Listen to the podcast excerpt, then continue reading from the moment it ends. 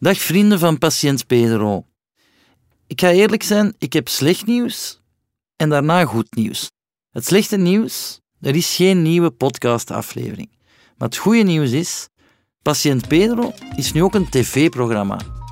Meer dan anderhalf jaar lang heb ik mijn therapie laten registreren.